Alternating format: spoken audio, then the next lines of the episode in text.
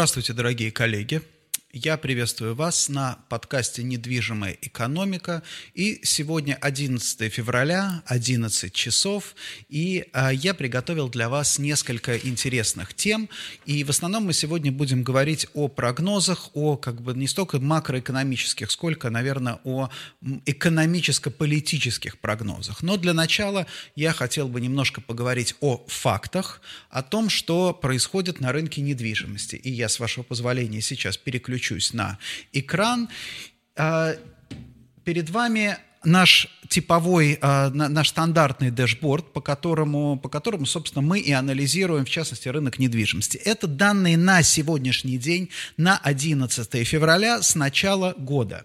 И вот если мы посмотрим на арендные ставки, например, да, то вот это как бы сравнение данных на 11 февраля 2021 года в сравнении с аналогичным периодом 2020 года, прошлого года, мы видим, что рублевые средние взвешенные ставки за полтора месяца снизились вот год к году на 11%, долларовые, соответственно, в долларовом эквиваленте на 26%.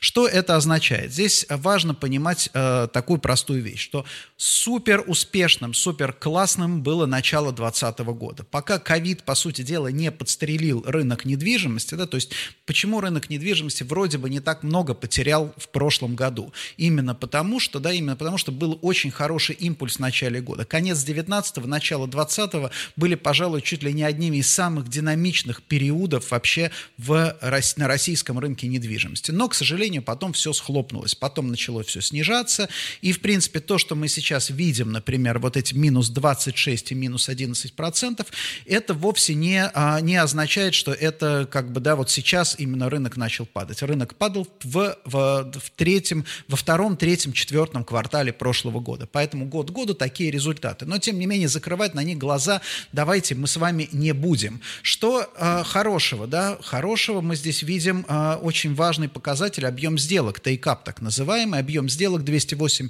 тысяч квадратных метров всего лишь за полтора месяца.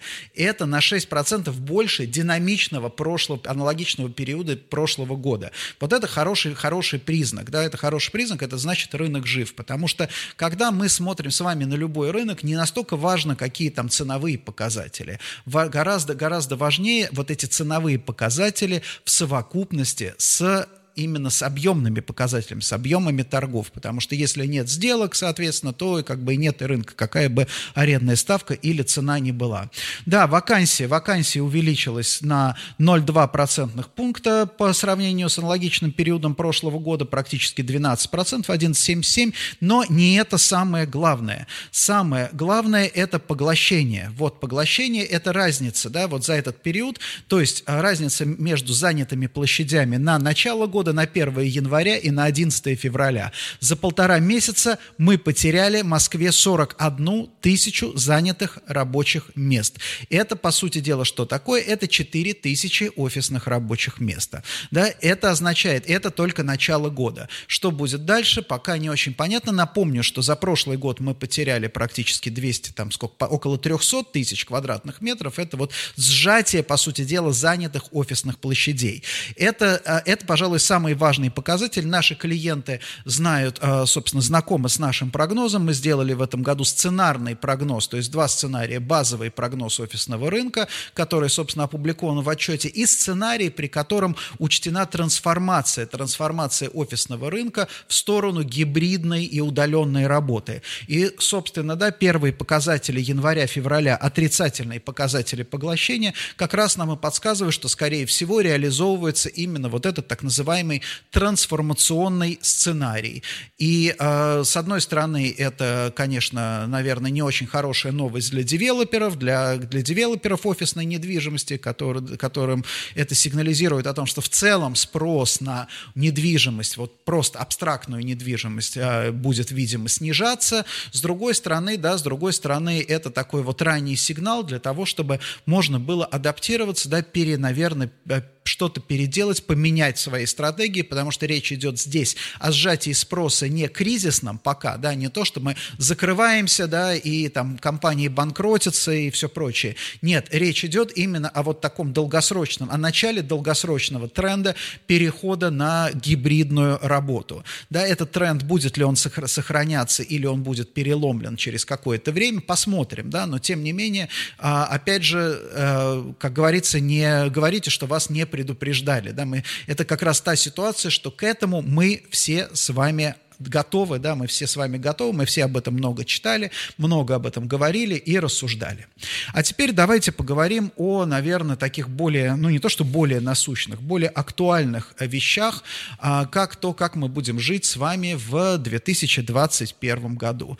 Ну, во-первых, если мы посмотрим на глобальные прогнозы, глобальные прогнозы сейчас все более и более откладывают, скажем так, восстановление рынка, да, сейчас наши глобальные партнеры говорят о том, что восстановление рынка рынка недвижимости, это уже скорее, так бы, да, это 22-23 год.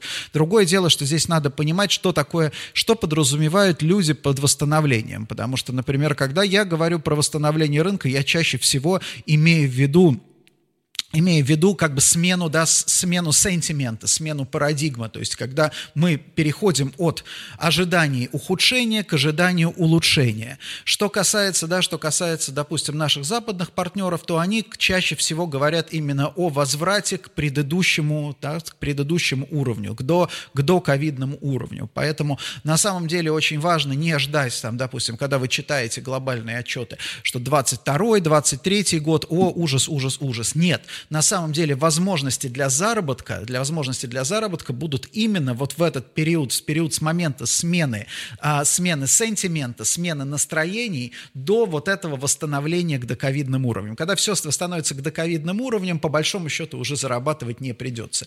Здесь очень важно вот что, это, собственно, отмечают наши а, западные коллеги тоже, и вот мы сейчас обратили внимание, для нас в России, например, да, кризис вот такого масштаба, как ковидный, это достаточно такая, ну, как бы привычная вещь, мы живем в этом, мы умеем, умеем гораздо лучше реагировать. Да? Для западных коллег они не очень, они привыкли жить в стабильно развивающейся ситуации, поэтому действительно для них оказывается вот с точки зрения ментальной, не значит, что они не понимают, что происходит. Нет, это совершенно как бы да, совершенно другие, совершенно другие у них реакции, как они, например, не понимают, не чувствуют, они понимают. Каждый может, э, там, допустим, каждый э, иностранный товарищ может объяснить, что такое инфляция инфляцию, но он не знает, что такое жить при, там, допустим, 15% инфляции. Или гиперинфляции. Это совершенно разный жизненный, там, экономический и даже социальный, я бы сказал, опыт. Итак, давайте теперь посмотрим на Россию. Что нас ждет? Самая большая российская проблема сейчас – это отсутствие, да, отсутствие какой-то внятной программы. Когда мы смотрим на а, официальные прогнозы, мы видим ужас просто. Мы видим какой-то адский кошмар, да, по которому, собственно, вот у нас да, был а, 2000 2013 год, это некий там, как был 1913, потом 2013 год, это такой пик экономического развития. И если мы посмотрим теперь на официальные прогнозы и, допустим, на там, прогнозы там, доходов, еще что-то, то сейчас получается, что к уровню потребления 2013 года, то есть вот нету горизонта, на котором, по официальным прогнозам, я говорю, нету горизонта, на котором мы возвращаемся как страна, как люди к уровню потребления 2013 года. Это где-то 30 год, наверное, вот куда куда-то вот туда вот это вот все уходит, да, вдаль. Если не произ... Это при том, что если не произойдет ничего плохого.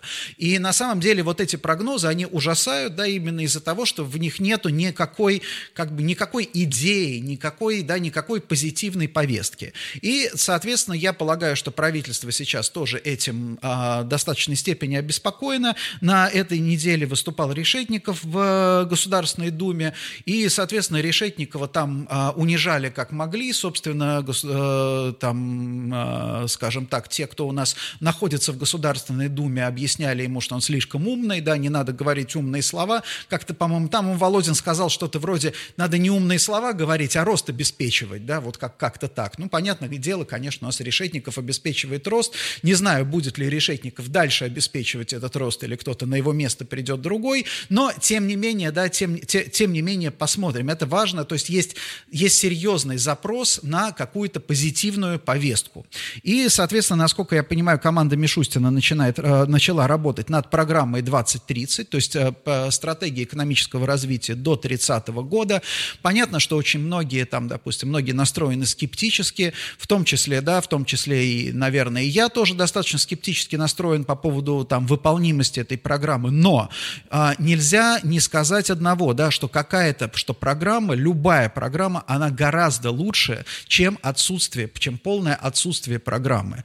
Без программы жить, да, нельзя, ты не понимаешь вообще, к чему, к чему стремят, стремятся люди, да, вообще какое видение. Вот если сейчас, в принципе, спросить, наверное, там, я не знаю, спросить, провести опрос в экспертном сообществе, как они представляют себе видение нашего там правительства, нашего руководства экономического развития России, ответы будут очень разные, да, потому что нету явной, ну, как бы более-менее понятной, артикулированной вот этой стратегии. Поэтому будем надеяться, что два, программа 2030 все-таки будет, да, будет эту стратегию как-то нам покажет, какую-никакую, да, дальше можно обсуждать, но она как будет, будет хорошо, если она хотя бы будет изложена.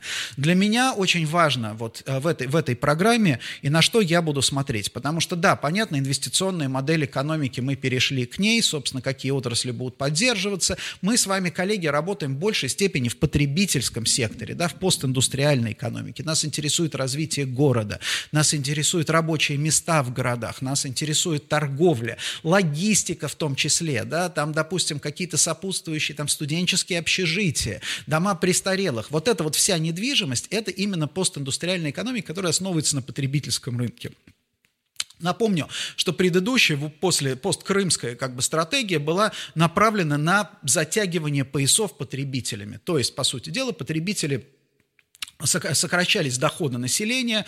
А, это не то, что я не хочу сказать, что это был план правительства. Там, давайте мы сделаем так, чтобы население обеднело. Нет, правительство поменяло приоритеты. У нас, для нас нет приоритета а, там, благосостояния населения, для нас сейчас другие приоритеты. Население само о себе должно побеспокоиться. Ну, естественно, да, как результат доходы начали снижаться, соответственно, да, соответственно, снижение вот этих доходов очень сильно как раз ударило по нашему вот, вот по тому бизнесу, бизнесу, которым, которым мы все с вами, с вами занимаемся. И здесь вопрос, если в стратегии 2030 будет какое-то, да, вот будет опять такое же отношение по остаточному принципу к потребительскому сектору, то, в принципе, это будет крайне, наверное, крайне плохая новость, крайне плохая новость. Если мы увидим в том числе, да, какие-то именно идеи по стимулированию потребительского сегмента, по благосостоянию, это будет хорошо. Что важно, да, понятно, что вы мне сейчас, конечно, скажете, скажете, да, да какая разница, чего они там напишут и так далее. Коллеги, не забывайте, да, не забывайте, вот, ну, кто читал, например, там, Франца Кавку, да, не забывайте про бюрократическую систему. Что такое бюрократическая система? В одном документе написано, потом где-то в KPI попало, потом еще где-то там в инструкции и так далее, и на местах начинает чиновник понимать, что ему отчитываться надо не только потому, сколько километров дорог он построил, а сколько у него люди зарабатывают, да, соответственно, пусть это может не оказаться не какой-то приоритет, но бюрократическая система функционирует именно так. Она функционирует формально, то есть это не значит, что в регионах, например, или там, допустим, я не знаю, там в правительстве люди будут думать, да, вот нам идеологически мы должны там сделать все, чтобы люди богатели. Нет, у них четко написано, да, ты получишь премию, если, например, подведомственное население, если инфляция там, допустим, будет меньше такого-то уровня, а рост доходов населения больше такого-то уровня. Понятно, где-то можно цифры подкрутить, крутить, но тем не менее, да, вот это как бы формальное там следование KPI во многом, во, во многом оно сейчас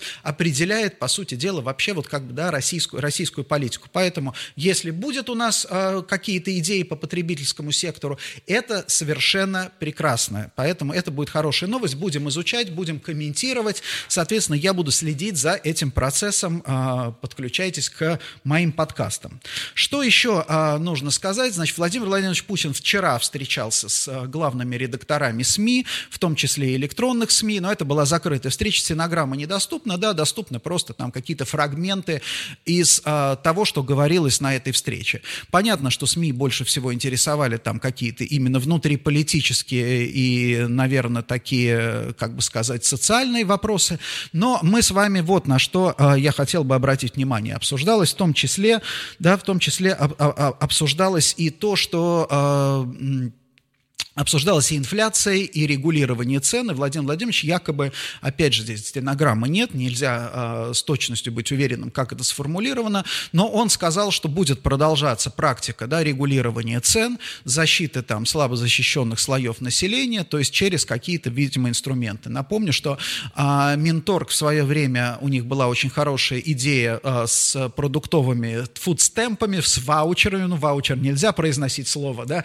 зашкварено уже, ну, фудстемпы, да, то есть это, грубо говоря, когда малообеспеченные а, слои населения получают некие талоны, да, по этим талонам они могут их монетизировать, на них могут приобретать продукты питания там, отечественного производства. Такая достаточно распространенная международная практика, хорошая идея, да, сейчас, а, как насколько я понимаю, от нее отказались в пользу адресного, да, ну, как бы адресного субсидирования потребителя. Здесь, конечно, вопрос, да, потому что а, понятно, что у нас будет вот это вот субсидирование, оно должно носить адресный характер. То есть э, сейчас правительство, опять же, кабинет Мишустина, который, собственно, и позиционирует себя как такой э, кабинет контролеров, учетчиков, да, людей, которые там, допустим, да, людей и органов, которые знают про всех. Все, собственно, их задача, видимо, будет такая и сделать, да, чтобы помогать тем людям, там, тем домохозяйствам, которым надо помогать, да, это будут, наверное, слабо, там, наименее защищенные люди и, наверное, как бы социально близкие. Вот здесь, я думаю, что тоже мы все-таки так или иначе перейдем, потому что идеологическая вот эта вот составляющая, она, соответственно, ни, ни, никуда не девается, развивается, и я думаю, что уже будут, э, будут скоро там появятся э, обсуждения на тему, а почему мы, собственно, должны поддерживать, да, поддерживать тех людей, например, да, которые вне зависимости от того, что они мало там получают, которые там, условно говоря, ходят на митинги. Почему мы должны субсидировать тех людей, которые там, допустим, против злоумышляют, даже не то, что злоумышляют, а которые против нашего государства. Вот, а, напомню, что на, э, в ближайшее время состоится, пока дата не объявлена, послание Путина Федеральному собранию, образованию.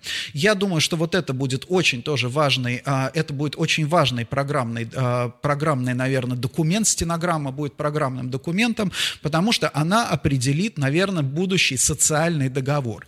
Помните, да, помните, что мы называем социальным договором? Это некие неписанные правила, по которым взаимодействуют власти и общество в России, да, то есть мы взаимодействуем не по там, Конституции, не по закону, а по неким неписанным правилам. Иногда они хорошие, да, то есть вот, например, было там, допустим, нулевые годы ранний Путин, это вы не лезете в политику, мы даем вам возможность богатеть. Да, собственно, это все отлично работало. Да, то есть люди а, богатели, и действительно Россия тогда показывала темпы роста на зависть, в общем-то, всем и даже нашим китайским соседям. Потом были другие там пересмотры, пересмотренные там а, вот, э, пересмотренные социальные договоры, посткрымские, это, соответственно, будем бед, жить бедно, но достойно. А вот теперь я думаю, вот теперь я думаю, что постковидный социальный социальный договор. Будет это, опять же, это не, это как бы моя сейчас спекуляция, да, я не знаю, какой в итоге он обретет, обретет формат. Но постковидный социальный договор будет, наверное, примерно такой. Мы, ребята, сохранили вам жизнь и спасли вас от НАТО, но за это вы должны нас любить. Обратите внимание, Владимир Владимирович очень часто теперь апеллирует в своих речах каким-то, да, эмоциональным, ценностным вещам, да, то есть он упрекает, там, допустим, Запад в том, что ценности какие-то не те, там, они не так живут, суд, да, то есть все больше и больше, все меньше и меньше в его выступлениях прагматики и все больше и больше вот этой эмоциональности. Поэтому я думаю, что вот, допустим, сейчас любовь, то есть будет недостаточно, ло лояльность, лояльность к власти, это будет не просто лояльность, там, готовность там выполнять и подчиняться, да, а именно любовь будет цениться. Ну вот я думаю, что кто читал, допустим, программную статью э, в новой газете режиссера Богомолова, примерно начинает, должен понимать, что такое любовь, да, вот в это, в, в, в, в этом виде. Да?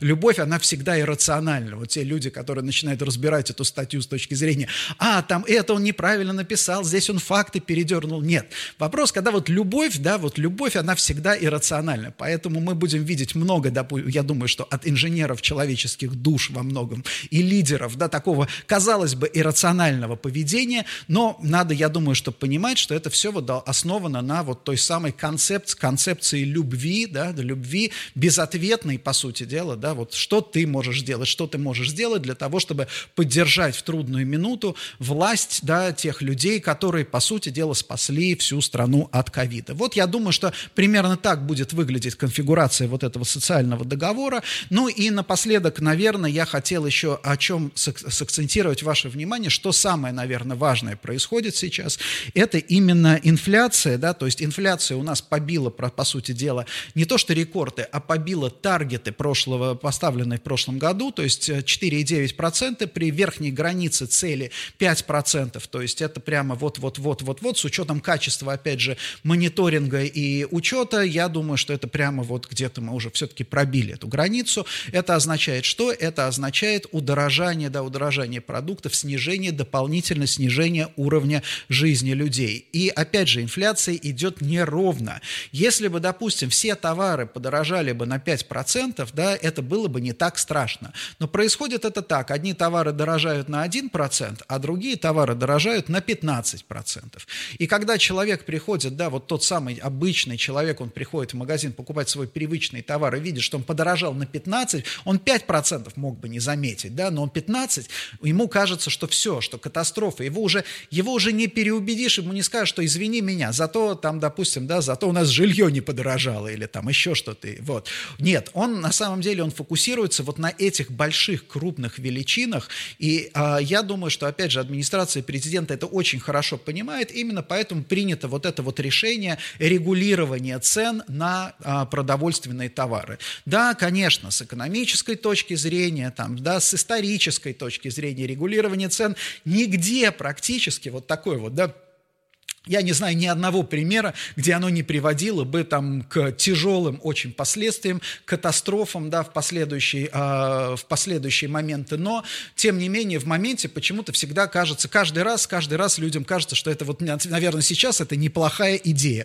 Вот сейчас уж точно вы не понимаете, вот сейчас это другое. Это не то, что в Аргентине, например, было, это вообще не то, что в Венесуэле. У нас это другое. Заметим еще, что параллельно это происходит, на самом деле, относительно незаметно, незаметно, да, заметим, что параллельно у нас вводятся экспортные пошлины на продовольственные товары. Что это означает? Это э, цель этого какая? Цель простая, да, чтобы э, компании-производители не имели возможности экспортировать товары, продавали его на внутреннем рынке по, там, что называется, э, как бы продавали на внутреннем рынке, на внутреннем рынке была бы больше, там, допустим, было бы больше предложений, соответственно, ниже цена. К сожалению, здесь проблема вот в чем. Про товарные, вот именно продовольственные рынки, там, я как э, в прошлом специалист в этом вопросе, они в, небольшой степени очень являются вот этими идеальными рыночными экономиками. Там очень большое, большое значение играют там временные циклы, хозяйственные циклы, да, там, допустим, инвестиционные, плюс там, допустим, мировой рынок. Это такая очень сложная структура, поэтому сам по себе в моменте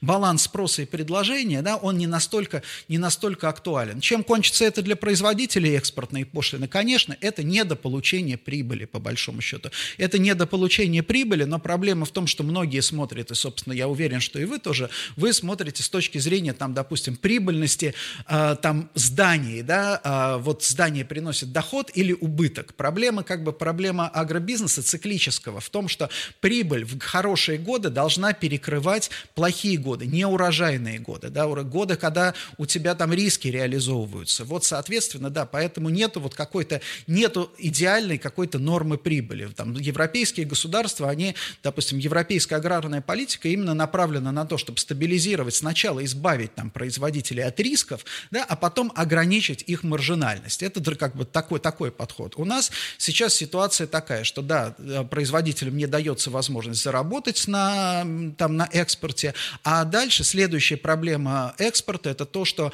экспортные позиции, допустим, страны, они вот с таким, с таким образом, они очень сильно подрываются, да, то есть когда у тебя там оказывается вдруг неожиданно страна, из которой ты там получал, там контрактовал какие-то там зерно, например, у нас был такой прецедент, например, в 2014 году, когда у нас запретили экспорт зерна, и у нас контракты с дружественным нам на тот момент, это был наш там торговый партнер, удивительно, торговый партнер, на которого делалась очень там серьезная ставка, да, Иран, значит, Россия оборвала контракты с Ираном, то есть, по сути дела, не смогла исполнить договоры по поставке зерна. Иран отвернулся, полностью закрыл, ну, как бы не то, что закрыл, а прекратил закупки в России тогда, да, в 2014 году это происходило. И на самом деле это такие достаточно важные истории, а, и, значит, э, и это означает, что вот 21 год, это будет годом, наверное, вот такой вот подстройки вот этой квазирыночной экономики, то есть здесь мы регулируем цены, Соответственно, дальше будет происходить что? Ребята, мы вам отрегулировали цены, мы о вас позаботились, да, соответственно, наверное, может быть, неплохо бы, там, допустим, теперь, если бы вы налоги платили больше, да, там, потребители, или там еще что-то будет делаться такое. То есть вот эти вот, вот этот вот баланс интересов, ручной баланс интересов правительство будет, а, наверное, налаживать. Опять же, вот эта вот идея цифрового, там, цифрового тотального контроля и мониторинга, собственно, повестка Мишустина, тоже очень интересно, какие, каким последствиям последствиям приведет, потому что мы же с вами прекрасно понимаем, да, то есть цифровая, там, допустим, цифровая модель, она а, позволяет иметь очень большой объем информации. Но при этом для того, чтобы правильно использовать эту информацию и каким-то образом ее грамотно интерпретировать, нужно достаточно долго настраивать вот эти вот как бы все механизмы обработки, понимания, да, осознания, там, что ты, что и как ты делаешь. Поэтому очень часто, например, вы знаете, что, да, очень часто, а, когда люди там а, получают вдруг огромный доступ, там, да, доступ к информации, они не очень понимают, что с ним делать, да, то есть они начинают его обрабатывать, обрабатывать, а информация, она все равно по определению неполная, но ты делаешь вывод, что будто бы она полная, да, и тогда твой ошибочный вывод, но ошибочный, основанный на больших данных, которые принципиально на самом деле не, не проверяемые, вот это ведь вопрос. Когда, допустим, правительство оперирует данными экономическими, там, а, теми же самыми, которые публикует Росстат, и мы все видим эти данные, мы понимаем исходник, мы понимаем, что делает правительство. Все замечательно, да, то есть мы можем соглашаться, можем не соглашаться, мы видим, что правительство ошибается, вот здесь делает оно ошибку, и, соответственно, идет в какую-то другую сторону. Но когда правительство основывает свои решения на принципиально недоступных, неперепроверяемых данных, мы смотрим, оно становится для нас черным ящиком, да, таким кавкианским совершенно черным ящиком. Мы только по вот его действиям, наоборот, мы пытаемся деконструировать, а что же тогда вообще происходит. То есть мы не знаем, что происходит, но мы знаем, что делает правительство. Значит, соответственно, пытаемся понять, что же происходит. Вот это, мне кажется, на самом деле серьезный будет вызов и для бизнеса, да, и в том числе для, наверное, да, и даже для государственных корпораций, для, потому что, а, опять же, как будет обеспечиваться доступ, там, допустим, к информации, ты не можешь дать всем доступ, например, к фискальной информации о каждом гражданине, да, то есть должна быть какая-то, опять же, даже если ты хочешь, чтобы люди, если ты хочешь, чтобы бизнес имел доступ, имел там, допустим, доступ к прозрачной информации для принятия решений, у тебя должна быть какая-то служба, которая эту информацию там обезличивает, препарирует, да, интерпретирует и так далее. Вот, соответственно, да, такие службы для того, чтобы их создать, для того, чтобы там научить специалистов, для того, чтобы их подготовить, не просто обрабатывать механистически, да, а делать это правильно. Вот мы, например, да, коллеги с вами, мы сколько лет занимаемся там, а это всего лишь офисная недвижимость, рент-роллы, да, сделки там, допустим, здания, это не так много, это мало, да, это малая толика той информации, которая сейчас есть у Мишустина, там, допустим, налоговой и фискальной. Вот, и то, сколько лет ушло на более или менее правильную интерпретацию, а в некоторых случаях для некоторых это оказалось даже и нерешаемой задачей. Поэтому здесь вот, э, мне кажется, как раз создается, да, создается вот такой задел все-таки, кто будет действительно эту информацию распространять, кто будет, э, я надеюсь, что это не будет происходить так, как происходит сейчас с базами данных, которые воруются и выгружаются, а потом кто кое-как там их там пытается интерпретировать. Я думаю, что будет, может быть, сделано это централизованно, то есть какой-то все-таки, да, какой-то все-таки аналитический центр. Как это будет, я, я, я не очень понимаю но мне кажется, это вот крайне, да, крайне важный вызов, переход от какой-то вот общедоступной информации при принятии государственных решений к закрытой, да, к принципиально непроверяемой, закрытой эксклюзивной информации. Спасибо большое, уважаемые коллеги. До встречи на следующей неделе. Пожалуйста, пишите мне а, ваши вопросы, замечания, пожелания а, в моих соцсетях. И до, нов, до новых встреч. Подписывайтесь на подкаст. Я считаю, что самое удобное, это все-таки самый удобный удобный формат слушать такие вещи в рамках подкаста. И хороших вам ближайших выходных, хороших, э, насладитесь хорошей морозной зимней погодой. До свидания.